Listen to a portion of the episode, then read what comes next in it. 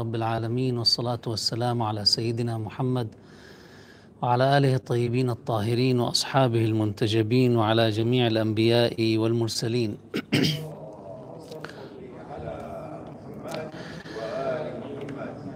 يقول علي عليه السلام في واحدة من حكمه أو كلماته القصار أوصيكم بخمس لو ضربتم إليها آباط الإبل.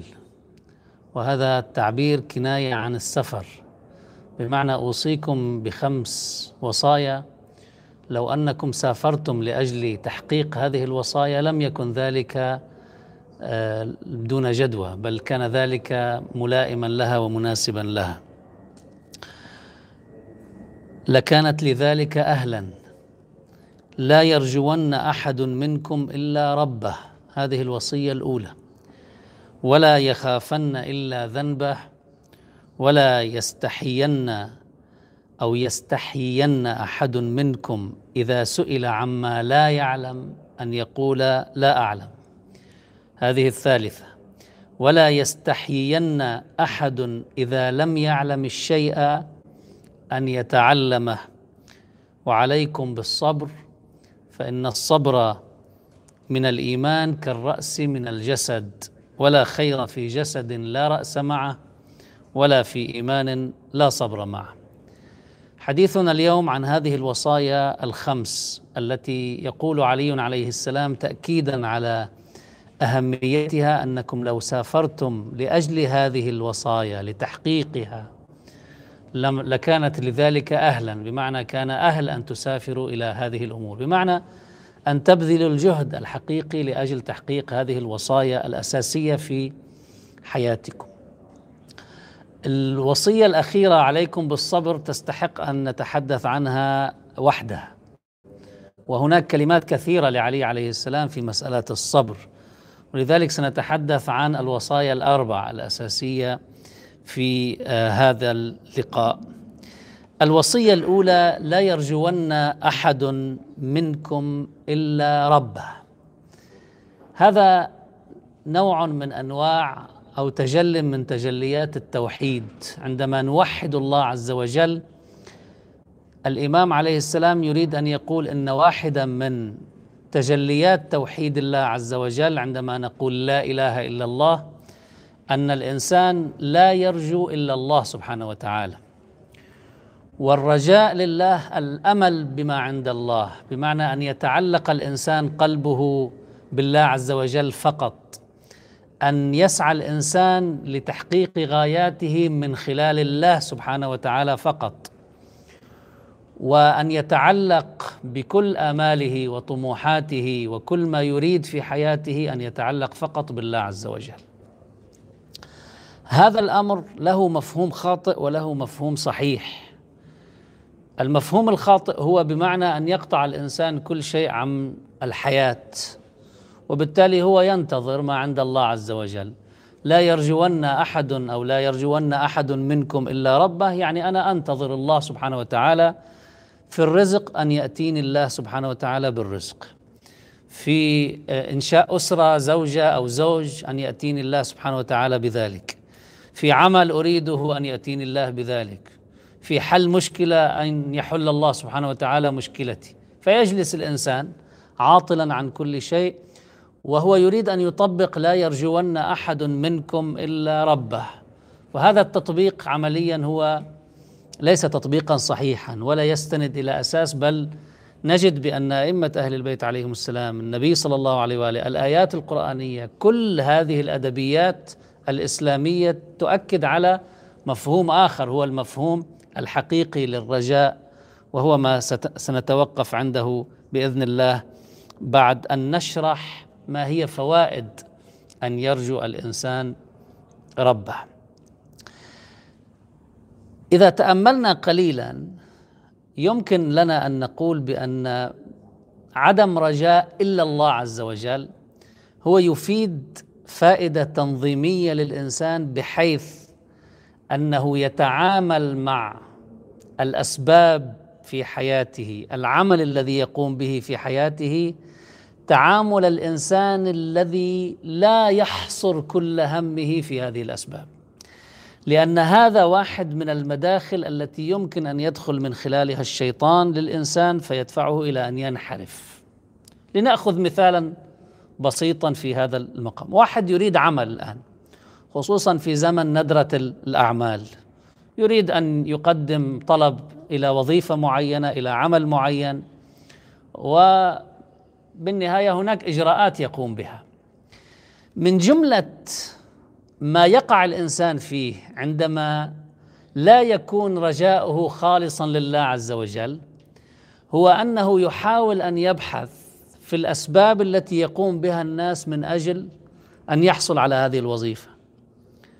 كأن يتملق لمن بيده الحل والربط كما يقال. كأن يرشو إنسانا معينا لكي يقدم طلبه على طلبات آخرين. أن يتزلف لإنسان معين لسياسي لزعيم لإنسان متنفذ لغني وما إلى ذلك. هو يريد حاجة معينة وبالتالي يحاول أن يبحث الإنسان عن كل الأسباب التي ترتبط ب علاقته بالناس.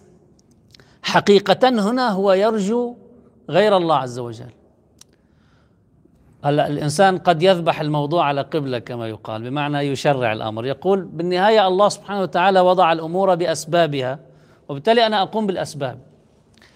الإنسان يقوم بالأسباب بمعنى أن يقدم كل ما من شأنه أن يفعله مما يرضى الله سبحانه وتعالى عنه. أما ما لا يرضى الله عز وجل عنه فالإنسان عندئذ يكون في رجاء لغير الله عز وجل يكون في طاعة غير الله يكون في اتخاذ وسيلة غير الله عز وجل. فإذا ما يجمع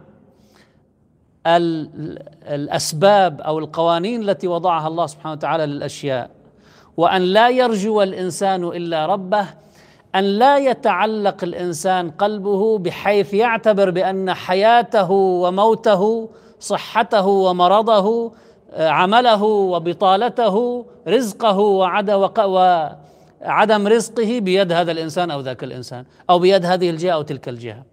لأن هذا ما يدفع الإنسان عادة إلى أن يذل نفسه لهؤلاء أن يحصر اهتمامه بهؤلاء أن يتجاوز مبادئه وقيمه وقواعده حتى الشرعية لأجل هؤلاء.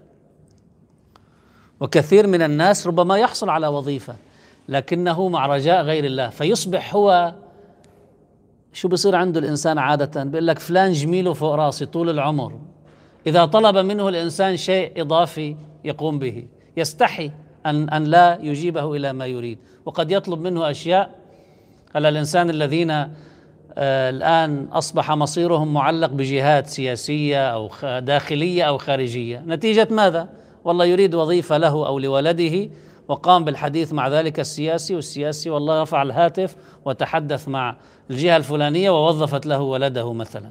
هذا السياسي عندما يطلب من هذا الإنسان شيء هل يستطيع أن يقول له لا؟ أبدا. إلى ولد الولد. حتى الولد يقوم بذلك. بالنتيجة يصبح الإنسان من حيث أنه بدأ يرجو غير الله عز وجل إذا هو تعلق مصيره فعلا بغير الله عز وجل. بينما أنا أقوم بما علي. أقدم طلب. وأرجو فعلا الله مخلصا. أطلب من الله عز وجل وأقول له بيدك الأسباب. ماض كذلك. فعلا يتعلق الإنسان قلبه بالله عز وجل. في بعض الأحاديث لا يؤمن أحدكم حتى يكون بما في يد الله أوثق منه بما في يده. بمعنى الحسابات اللي عند الله سبحانه وتعالى هي نثق بها أكثر من الحسابات التي في البنوك إذا عم نحكي عن أموال. أو بإرادة الأشخاص المتنفذين السياسيين أو الأغنياء أو ما إلى ذلك. أنا بوثق بالرزق الذي سيعطيني إياه الله عز وجل من حيث أحتسب ومن حيث لا أحتسب أحتسب أكثر من ما أنتظره من فلان وعلان. هذا يحتاج طبعا إلى إيمان. هذا يحتاج إلى تربية علاقة مع الله عز وجل. هذا يحتاج إلى بناء الثقة مع الله عز وجل. لا يرجون أحد منكم إلا ربه لأن هذا هو الذي يحميني من أن أعلق مصيري وأستعبد نفسي لأي إنسان آخر في هذه الحياة. وهذا مثال بسيط وعلى ذلك نقيس. وعلى ذلك نقيس. بالعمل بالحياة الاجتماعية يريد الإنسان زوجة يريد زوج يطلب من الله عز وجل. لكن يسعى بالأسباب وهذا هو الفارق بين الرجاء الصحيح والرجاء الخاطئ. الرجاء الخاطئ بيقول لك اقعد بالمسجد صلي واطلب من الله سبحانه وتعالى وارجوه. لا هذا مش توحيد لأن التوحيد هو أن نخضع لما أراد الله والله أرادنا أن نأخذ بالأسباب. ولذلك في عنا رجاء صادق ورجاء كاذب كما ورد الإشارة في بعض الأحاديث. الرجاء الصادق هو الذي يكون عبر العمل. أقوم بما علي كل شيء. بالجانب الصحي أنا أخذ موعد عند الطبيب وبروح عند الطبيب وبسأله. لكن أنا أدعو الله وأرجو الله سبحانه وتعالى أن يفتح على يديه أن ينبهه إلى بعض الأمور. أحيانا بتشوف واحد بيروح عند طبيب ماهر جدا ولا ينتبه إلى بعض القضايا. قد تخطئ يده أثناء عملية جراحية. لكن الإنسان لما يرجو الله سبحانه وتعالى على الأقل يقبل بما قدر الله له بالنهاية. وهو يفتح له من لطفه ما يشاء. فإذا الرجاء الصادق هو الرجاء مع العمل. الرجاء الكاذب هو الرجاء الذي يعبر عن مجرد أمنيات. ولذلك سئل الإمام الصادق عليه السلام عن قوم يعملون المعاصي. يعني عم يعملوا عكس ما يريده الله عز وجل. ويقولون نرجو فلا يزالون كذلك حتى يأتيهم الموت. فقال هؤلاء قوم يترجحون في الأماني يعني بالأمنيات بالأحلام. كذبوا ليسوا براجين. إن من رجا شيئا طلبه ومن خاف شيئا هرب منه. فاذا الرجاء الصادق هو الرجاء مع العمل. برواية عن الإمام علي عليه السلام يقول لا تكن ممن يرجو الآخرة بغير العمل ويرجي التوبة. يعني يؤجل التوبة بطول الأمل. يقول في الدنيا بقول الزاهدين ويعمل فيها بعمل الراغبين. بالنتيجة لا يعمل شيئا يحقق فعلا صدقه في رجائه لله عز وجل. أيضا عنه عليه السلام الإمام علي يقول كن لما لا ترجو أرجى منك لما ترجو. يعني بمعنى آخر أنه يتوقع الإنسان مع الله يرفع السقف. مع الله سبحانه وتعالى نرفع السقف قد ما فينا. مش والله نقيس ما نريده من الله على ما نريده من البشر. فلان بيقدر هالقد. لا مع الله ما في سقف. كن لما لا ترجو أرجى منك لما ترجو. فإن المثال بيوضح المقصود بالعبارة.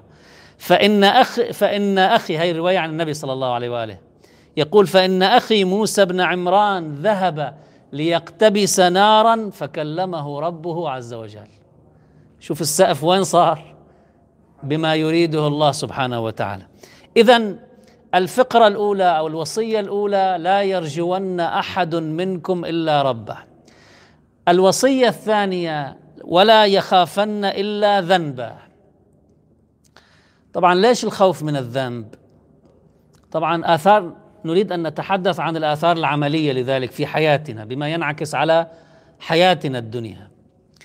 في رواية عن النبي صلى الله عليه وآله يحس يحذر فيها مما سماه سكر الخطيئة.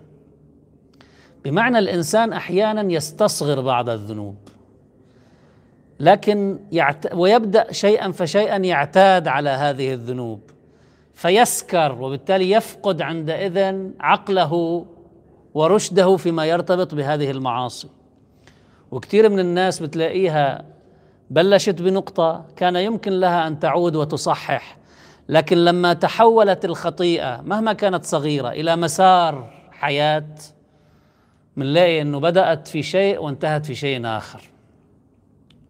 والناس بأبوابنا فينا نشوف تجارب كثيرة بالحياة. ببلش الإنسان يجترئ مثلا في أن يمد ربما بطنه إلى أكل حرام فإذا به بعد ذلك يترك الصلاة ويترك التدين كلية. ليش؟ لأنه مسار بالنهاية. من يجترئ على الصغير يجترئ على الكبير بنهاية المطاف.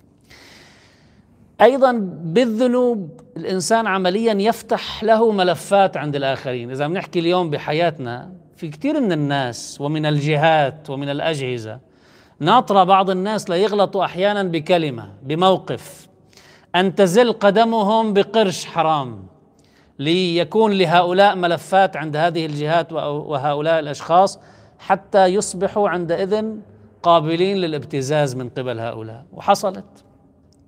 كثير من الناس يعني بدأوا آه، يمكن أحيانا تلقوا دعم ما مالي من جهات ربما استكبارية وغير ذلك لأجل عمل خيري لأجل مساعدة فقراء. قبلوا ذلك فاستحيوا بعد ذلك أن لا يقبلوا غير ذلك واستحيوا بعدين من كثير من المواقف. قديش نسبة من يفلح من هؤلاء هم الذين لا يسقطون بأول عثرة. ولذلك في مسار للمعاصي بالحياة. يبدأ الإنسان بشيء وينتهي بشيء آخر. عندك علماء أحيانا زلوا بقرش حرام بقرش رشوة بقرش حتى بعنوان خيري بعنوان خير. قبلوه من جهات معينة وهم يعرفون بأن هذه الجهات لها ما. وبالتالي المبدأ هو أن يخاف الإنسان من ذنوبه لأنه اللي بخاف من ذنبه لا يقبل يرتشي اللي بخاف من ذنبه لا يقبل أن يأخذ قرشا حرام. اللي بخاف من ذنبه يخاف من موقف سياسي يمكن أن يعطيه لهذه الجهة وتلك الجهة.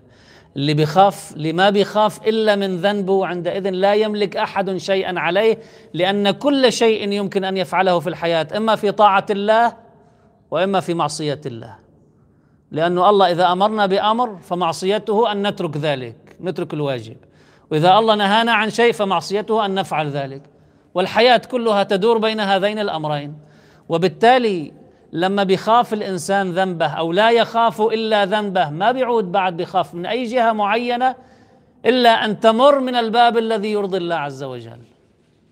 وإذا ما مرت من الباب الذي يرضي الله بحيث يكون ما تريده في طاعة الله لا يقبل ذلك لأنه يخاف أن يذنب وبالتالي يكون حرا أمام هذه الجهة أو هذا الإنسان أو أمام هذا الوضع المعين الذي يفرض عليه ربما تنازلات وما إلى ذلك.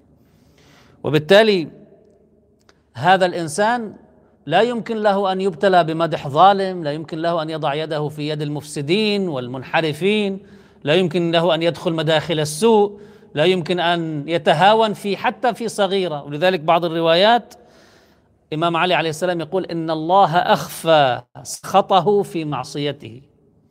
فلا يستصغرن أو لا تستصغرن شيئا من معصيته فربما وافق سخطه وأنت لا تعلم. هون الإنسان بيكون حذر حتى في صغائر الأمور في حياته لأنها كما قلنا هذه لها مسار ولها ما بعده في نهاية المطاف. في رواية جميلة عن آه، الأئمة عليهم السلام الإمام علي عليه السلام يقول عجبت لأقوام يحتمون الطعام مخافة الأذى كيف لا يحتمون الذنوب مخافة النار؟ وفي رواية أخرى جد واجتهد. لا تعصي الله عز وجل. ليش؟ بيقول فإن من يبني ولا يهدم يرتفع بناؤه وإن كان يسيرا. يعني واحد آخر شيء إلا ما يطلع له عمل معين. يعني هذا بيصلي الصلوات الخمس وبصوم شهر رمضان وخلص أما عمل زيادة ما بيعمل. هل قد يا الله بدك مني؟ بكفي. على الأقل هذا إذا لم يعصي. فعمله إذا عم ينبني كل سنة سنتيمتر واحد. فإذا ينبني يعني يرتفع بناؤه. لكن الذي يعمل قليلا ويهدم ويعصي فإن هذا يوشك أن لا يرتفع بناؤه كما ورد في الحديث. وإن من يبني ويهدم يوشك أن لا يرتفع بناؤه. هذه إذن الوصية الثانية. لا يرجون أحد منكم إلا ربه ولا يخافن إلا ذنبه. الوصية الثالثة والرابعة ندمجهما, ندمجهما معا لأنهما من باب واحد. بيقول لا يستحين أحد منكم إذا كان لا يعلم الشيء إذا سئل عما لا يعلم أن يقول لا أعلم. وهي غالبا يقع فيها العلماء. العام بيسألنا الواحد سؤال إنسان عيب يعني أنا يبين علي إني مش عارف حكم شرعي معين نسيت. فيقول آه، الحكم الشرعي هو كذا وقد يفتي بغير علم. هنا يفتي بغير علم. يعني إذا بيكون الله سبحانه وتعالى يريد أن يرحمه بيكون ما أفتى به وافق الفتوى. لكن بعض الناس لا يخالف. لذلك ينقل عن السيد محسن الحكيم رحمة الله عليه. مرجع من المراجع الكبار وتوفي في سنة سبعين. يقال بعض الأحيان يجي واحد يسأله يقول له انزل اسأل البقال الفلاني اللي بجوارنا هو حافظ الرسالة العملية أكثر مني. لأن الفقيه عندما يشتغل بال بالاستدلال والاستنباط. بالتالي قد تغيب عنه بعض المفردات نتيجة عدم احتكاكه بها. بينما ذاك لا هو محتك فيها بشكل أساسي خصوصا إذا كانت تتصل بعمله مثلا. فيقول له روح اسأل فلان اللي هو ما له علاقة لا, لا رجل دين وما إلى ذلك. فإذا لا يستحين أحد منكم إذا كان إذا سئل عما لا يعلم أن يقول لا أعلم.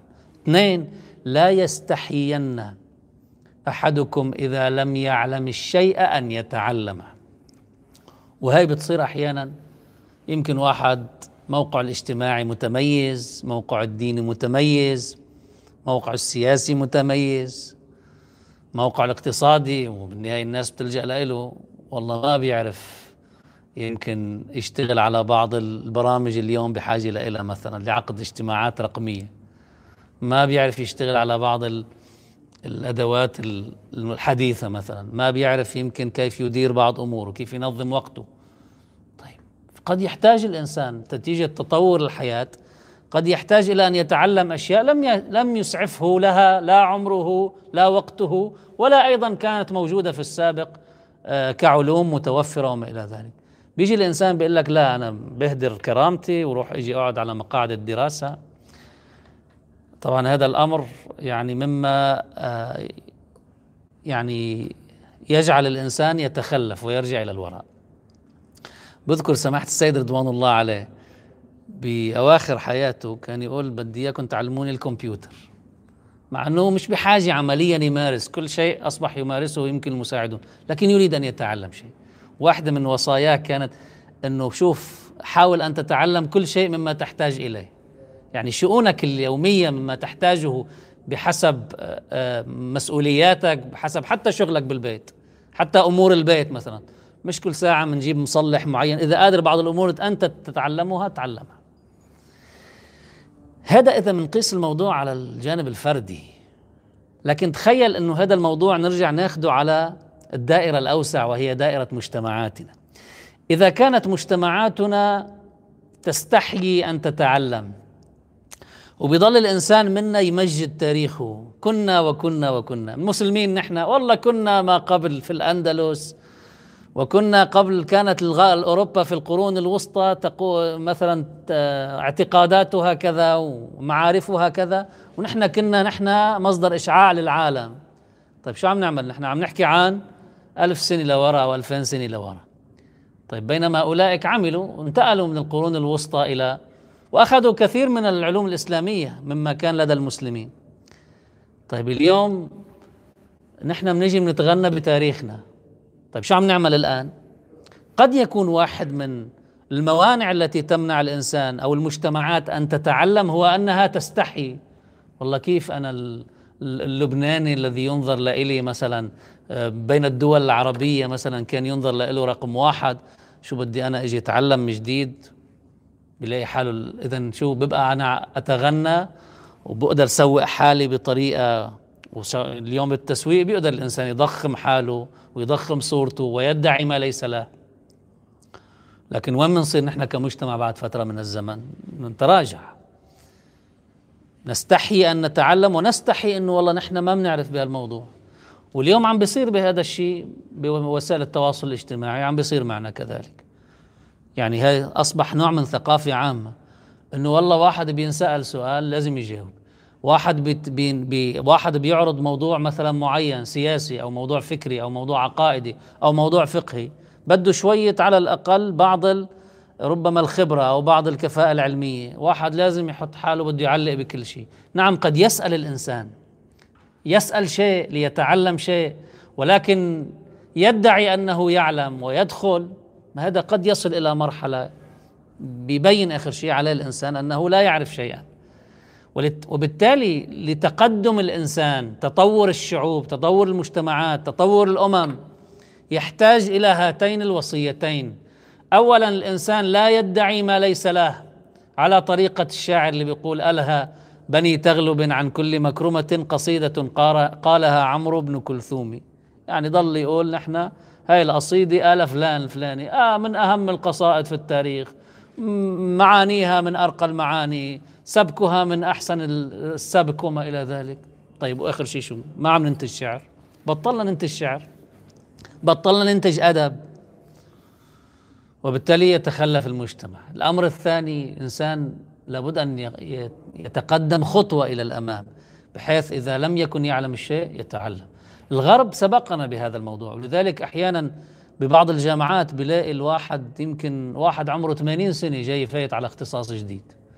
واحد عمره ما ما عنده دكتوراه بشيء معين جاي والله داخل صف لأنه عنده بحث بموضوع معين وهذا البحث بيروح أسهل عليه يمكن يروح يشوف أو يحضر محاضرات هذا البروفيسور المعين أو الأستاذ اللي هو أقل منه سنا.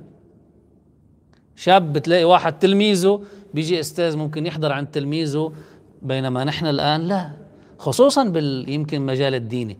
إنه هلأ بيجي واحد مننا مثلا واحد زميله كان معه بالدراسة ولديه تخصص ببعض القضايا اللي بحس الإنسان إنه هو بحاجة لها إنه ألا يستحيي الواحد منا أن يأتي ويحضر عند فلان اللي هو كان زميله؟ فضلا عن إنه شو يحضر عند واحد أقل منه أو كان بمقام تلاميذه. نحن بنستحي أصلا أنه نحضر عند أساتذتنا من جديد. ليش؟ نحن خلص بنكون وصلنا إلى مرحلة بنلاقي حالنا لا لا يمكن لنا أن نحضر. هذا يعني أننا سنحضر مع من نعلمهم ومع من هم في مستوى تلاميذنا في نفس الصف. بيعملون لنا امتحانات. هذا الأمر فعلا هو أساس تخلفنا الفردي وأساس تخلفنا الاجتماعي. هذه وصايا أساسية إضافة إلى الصبر الذي قلنا نتحدث عنه بشكل مستقل. هذه خمس وصايا الإمام علي عليه السلام يقول لو ضربتم إليها آباط الإبل لكانت لذلك أهلا. في كثير من الناس اليوم بتروح بتحضر دورات للتنمية البشرية وما إلى ذلك بتسافر بتروح بتحضر عند أهم ناس في هذه الدو... في هذا المجال أو ذاك المجال. بيقول الإمام علي لو سافرتم لأجل هذه الخصائص لكانت لذلك أهلا. الأول هو له بعد عقائدي إيماني أن لا يرجو الإنسان إلا ربه. اثنين له علاقة ببعد عملي سلوكي أن لا يخاف الإنسان إلا ذنبه. وثلاثة وأربعة أن لا يستحي الإنسان من أن يقول لا أعلم ويعترف لنفسه بنقائصها وأن لا يستنكف ويستحي أن يتعلم إذا كان لا يعلم الشيء. بذلك يتقدم فرديا ويتقدم اجتماعيا وعلى كل المستويات والحمد لله رب العالمين.